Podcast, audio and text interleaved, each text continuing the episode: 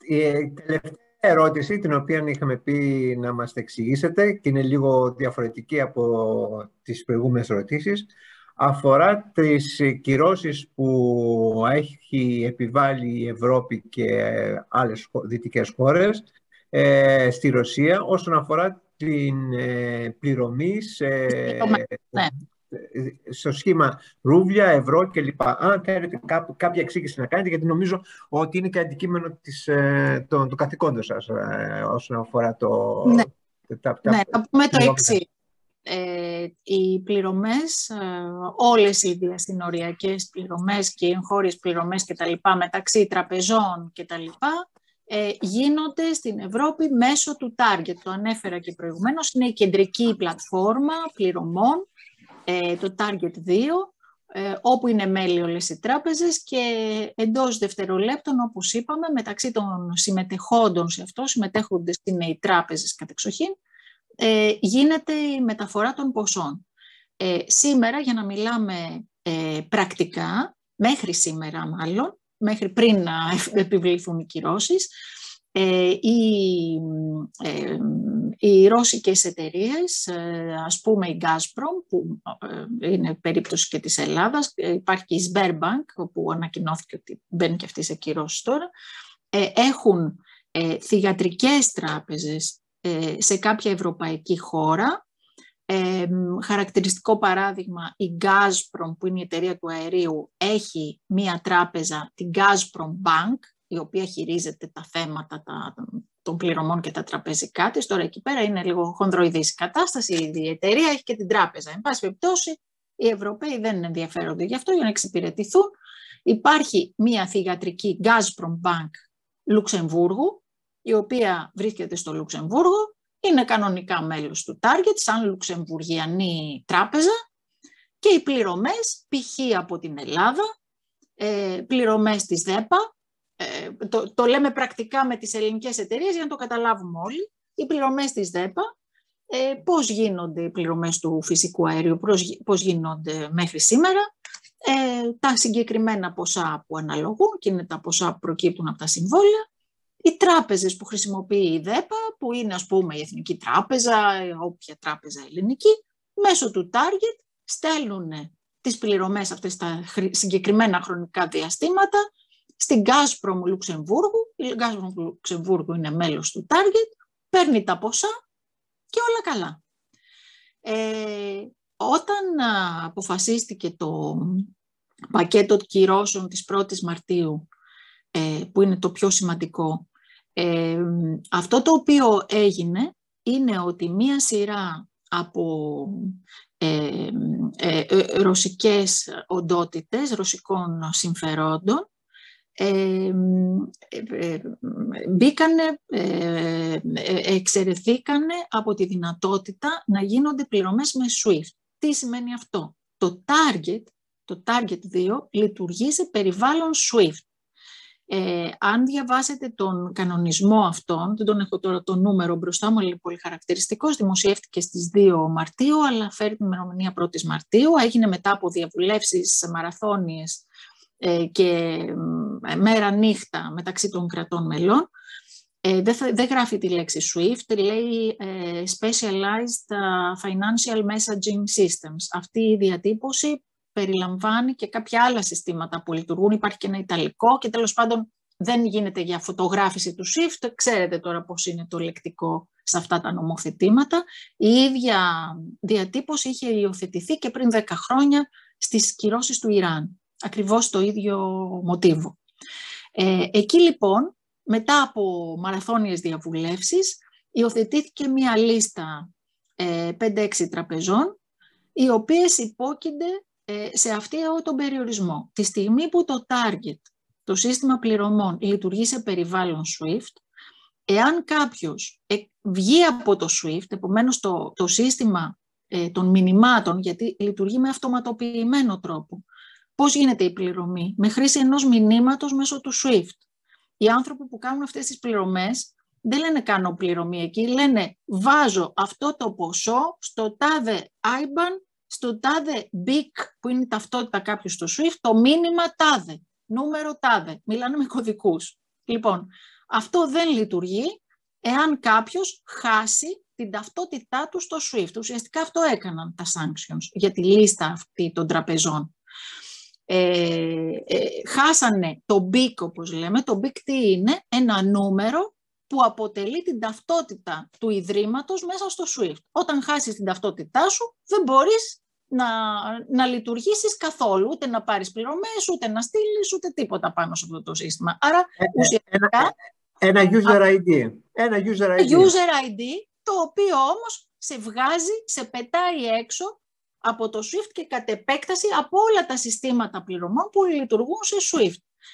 Λοιπόν, και όχι μόνο από τα ίδια που λειτουργούν σε SWIFT, αλλά και, και από τα παράπλευρα συστήματα, τα οποία έρχονται και ο κεντρικός διακανονισμός, να μην μιλάμε πολύ τεχνικά γιατί σας μπερδεύω, μέσα, και αυτά πέφτουν μέσα στο target και διακανονίζουν και αυτά κατ' επέκταση με SWIFT. Χωρίς BIC στο SWIFT δεν μπορείς να λειτουργήσεις. Τι γίνεται όμως; Όμως, είναι σημαντικός ο αστερίσκος αυτός.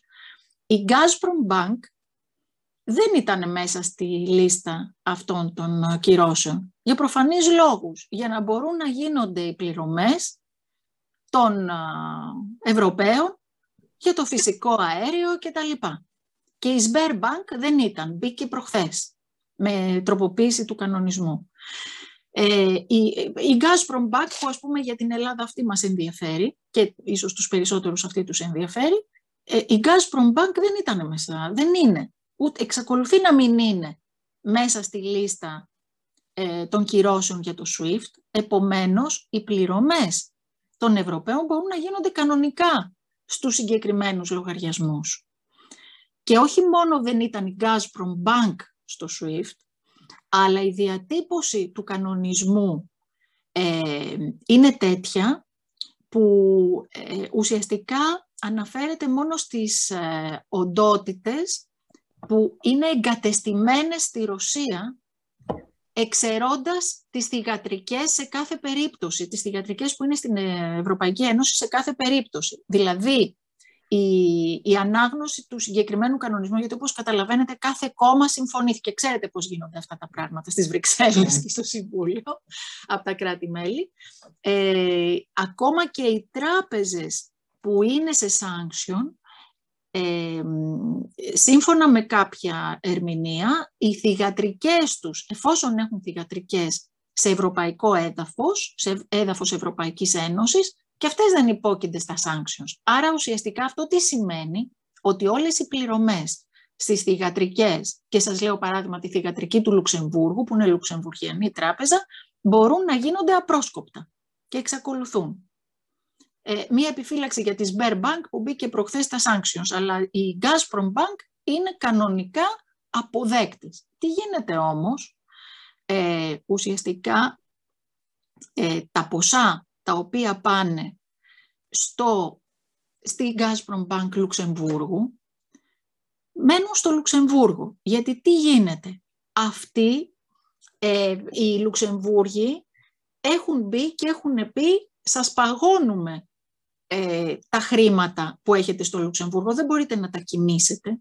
Και δεδομένου ότι η ρώσικη συνιστόσα του SWIFT έχει φύγει τελείως από το SWIFT, το SWIFT δηλαδή έχει έρθει και έχει βγάλει τη ρώσικη συνιστόσα.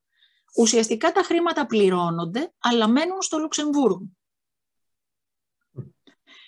Ε, αλλά φυσικά πληρώνονται. Και είναι στην κατοχή της Gazprom Bank. Δεν έχει σημασία ότι είναι θηγατρική του Λουξεμβούργου.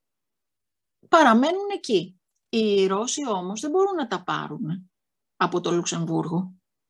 Αφενός γιατί ε, έχουν έρθει και έχουν παγώσει με άλλο κομμάτι των, των sanctions και των κανονισμών ε, τις καταθέσεις πάνω από ένα ποσό, τις έχουν παγώσει, τις έχουν ακινητοποιήσει και δεύτερον διότι υπάρχουν και προβλήματα στη μεταφορά των χρημάτων μέσω SWIFT γινόντουσαν αυτά μεταξύ Λουξεμβούργου και Ρωσίας. Ε, αυτό έρχεται να κουμπώσει και με τις υπόλοιπες ε, αποφάσεις των κυρώσεων που έχουν παγώσει και ακινητοποιήσει τα χρήματα που είχε η Κεντρική Τράπεζα της Ρωσίας, ε, τα αποθεματικά που τηρούσε σε κεντρικές τράπεζες εκτός Ρωσίας, κατεξοχήν στη Γερμανία, αλλά και αλλού. Αυτά τα ποσά έχουν δεσμευτεί με τις αποφάσεις των κυρώσεων. Και είναι αρκετά τα ποσά, δηλαδή από τα, αν δεν κάνω λάθος, κάπου 700 δις, 800 δις ευρώ αποθεματικά που είχε η Κεντρική Τράπεζα της Ρωσίας και λέγαμε ότι έχει πολλά αποθεματικά. Ε, τα 300 τουλάχιστον είναι σε ευρωπαϊκές χώρες και τα περισσότερα στη Γερμανία. Με βάση τις αποφάσεις, η, τηρούνται στην Bundesbank και η Bundesbank έκανε και την διαχείριση αυτών των ποσών για λογαριασμό της Ρωσικής Κεντρικής Τράπεζας. Αυτά τα ποσά έχουν ακινητοποιηθεί. Ε, είναι περίπου, αν δεν κάνω λάθος, 300 με 350 δισεκατομμύρια και αυτό το οποίο συζητείτε αυτή τη στιγμή ευρύτερα ε, είναι ότι αυτά τα ποσά θα δεσμευτούν. Γι' αυτό και ε, αν μάθατε πριν από κάποιο, κάποιες μέρες, κάποιες εβδομάδες, ε, πάγωσαν και τα ποσά, δηλαδή δεν επέτρεψαν στους Ρώσους να πληρώνουν το χρεολύσια για, για ομόλογα που οφείλουν, ε, που είχαν εκδώσει, ε, από ποσά που τηρούν στο εξωτερικό. Ε, τους είπαν ότι θα φέρετε από τη Ρωσία ποσά. Δεν, δεν ξέρουν πώς θα τα πληρώσετε, αλλά από αυτά δεν μπορούν να πληρώνονται, από αυτά που τηρείτε στο εξωτερικό. Ε, γιατί αφενός ε, στο πλαίσιο των κυρώσεων, αλλά αφετέρου αυτό το οποίο ε, σε κάποιο βαθμό συζητείται, είναι να χρησιμοποιηθούν αυτά τα ποσά για την ανασυγκρότηση της Ουκρανίας όταν σταματήσει ο πόλεμος. Δηλαδή να κατασχεθούν και να δοθούν στην Ουκρανία για την ανοικοδόμησή της. Ε, σύμφωνα με κάποιες εκτιμήσεις που έγιναν ε, ε, κάποια ποσά που ακούστηκαν πριν δύο-τρεις εβδομάδες, δεν ξέρουμε τώρα με τις επιπλέον καταστροφές πώς είναι η κατάσταση, ε, κάποιες πολύ πρόχειρες εκτιμήσεις ε, ε φέρουν το ποσό που θα μπορούσε να είναι για την ανοικοδόμηση της Ουκρανίας καταρχήν γύρω στα 500 και 550 δισεκατομμύρια. Σε αυτό το πλαίσιο, τα 350 δισεκατομμύρια που είναι τα αποθεματικά της Ρωσίας στο εξωτερικό θα είναι ένα σημαντικό κομμάτι. Επομένως αυτά δεν θέλουν να τα πειράξουν. Άρα ό,τι υπάρχει ρώσικο στο εξωτερικό είναι παγωμένο.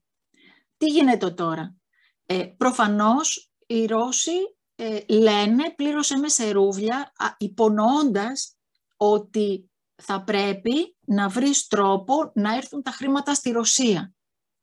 Στη Ρωσία κάθε χώρα, κάθε δικαιοδοσία, κάθε χώρα έχει το δικό της νόμισμα. Επομένως, σου λέει ότι αυτά θα πρέπει να πληρωθούν στη ρωσική δικαιοδοσία μέσα με κάποιο τρόπο. Προφανώς και μπορούν να πληρωθούν μέσω χωρών όπου δεν λειτουργούν οι κυρώσεις, π.χ. Τουρκία, Αζερπαϊτζάν, υπάρχουν άπειρες χώρες που δεν λειτουργούν κυρώσεις, μπορούν να σταλούν χρήματα και αυτά δευτερογενώς να σταλούν στη Ρωσία μετατρεπόμενα σε ρούβλια. Δεν υπάρχει κάποιο πρόβλημα τεχνικό, δηλαδή θα μπορούσε να γίνει. Αλλά προφανώς ε, αυτό το οποίο από πλευράς ε, των Ευρωπαίων γίνεται ότι εντάξει σου λέμε στηρούμε το συμβόλαιο που είναι, τα πληρώνουμε στο Λουξεμβούργο Φερρυπίν, ε, όπως είναι το, το σύνηθες, και εκπληρώνουμε την υποχρέωσή μας. Αλλά οι Ρώσοι ξέρουν ότι αυτά τα χρήματα είναι σε αμφισβήτηση. Δηλαδή ουσιαστικά πάνε, είναι παγωμένα. Αυτή είναι όλη η ιστορία. Όταν δεν, δεν πλήρωσε με ρούβλια, γιατί προφανώς είναι αστείο, δηλαδή μέσα στην Gazprom Bank, σε λογαριασμούς που έχει, θα μπορούσε η Gazprom Bank να μετατρέψει, να ανοίξει ένα λογαριασμό εκεί και να τα μετατρέψει σε ρούβλια. Δεν είναι τίποτα αυτό. Αλλά αυτό δεν το θέλουν, δεν τους εξυπηρετεί. Αυτό που σου λέει είναι, όταν λέει ρούβλια, λέει να έρθει στη Ρωσία. Εγώ αυτό καταλαβαίνω, γιατί υπάρχουν πολλές ερμηνείες του διατάγματος Πούτιν, αλλά αυτή είναι η ουσία τελικά. Να ξεφύγει από το πάγωμα. Δεν, μπορεί να μεταφέρει αυτά τα λεφτά, ας πούμε, στην Τουρκία και η Τουρκία να τα μεταφέρει στη Κάζο Δεν μπορεί να πληρώσει μια τράπεζα στην Τουρκία και η Τουρκία να τα μεταφέρει στην ε, Ρωσία. Ναι, οι Ευρωπαίοι δεν θέλουν να κάνουν αυτό γιατί σημαίνει παράκαμψη των sanctions. Οι Ευρωπαίοι πάνε και σου λέει θα τα πληρώσουμε ας πούμε στην Gazprom του Λουξεμβούργου, γιατί εκεί οφείλουμε. Όχι, η Gazprom Λουξεμβούργου να μεταφέρει τα λεφτά στην ε, Τουρκία και η Τουρκία να τα μεταφέρει στην, ε, στη Ρωσία. Εντάξει, θα μπορούσε να το κάνει, αλλά βέβαια ε, δεν ξέρω ε, κατά πόσο, να πούμε, θα μπορούσε να το κάνει. Δεν ξέρω γιατί ε, λένε ότι θα πρέπει να πληρωθούν. Ουσιαστικά σου λέει φέρτα μου εδώ. Φέρτα μου εδώ. Το κάνει και λίγο... Τα κάνουν, με συγχωρείτε που τα κάνουν από central bank money, commercial bank money υπό τον δικό τους έλεγχο. Αυτό, δηλαδή το ATM είναι που τους λείπει αυτή τη στιγμή.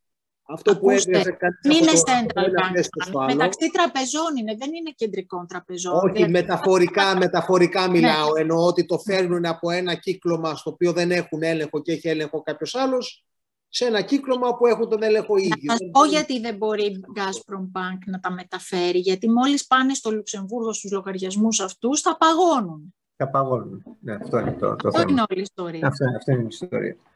Μάλιστα. Αλλά θα μπορούσαν οι Ευρωπαίοι να τα πληρώνουν κάπου στην Τουρκία. Αυτό μπορεί να γίνει αυτό που είπατε. Ναι, ναι. Αλλά δεν το θέλουν γιατί σου λένε παράκαμψη των ε, κυρώσεων. Παράκαμψη των κυρώσεων, ακριβώς. Οπότε δεν το κάνουμε. Εμείς βγάζω... έχουμε πατική υποχρέωση να πληρώνουμε εκεί και το πληρώνουμε εκεί. Mm.